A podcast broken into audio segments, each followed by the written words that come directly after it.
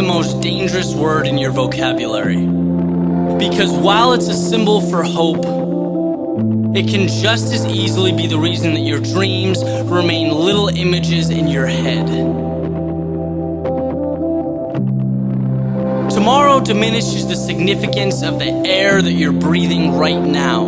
It tells you that someday you can begin your journey and that you can just wait and make yourself comfortable until then. Tomorrow masks itself as an escape for those held down by fear, those resistant to change.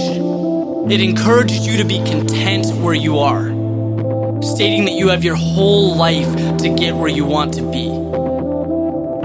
And for some, tomorrow lasts forever.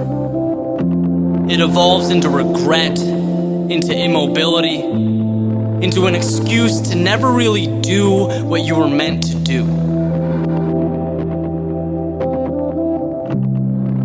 Tomorrow can be worse than failing because often it implies that there was never a beginning. There was just a vision, just an idea being put off for a better time that never came.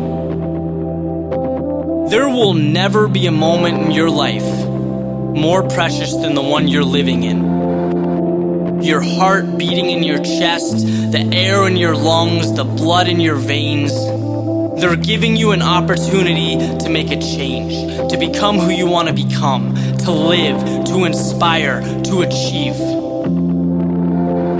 Because who really knows how many tomorrows you'll get?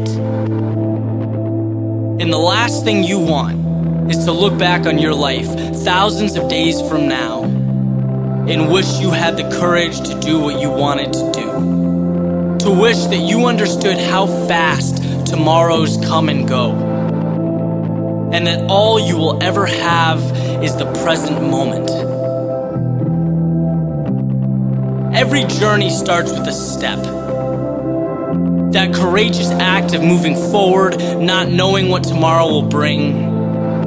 Only knowing that you'll be further along then than you are now. That you'll be stronger, wiser, smarter because you didn't wait for tomorrow, you didn't wait for anything.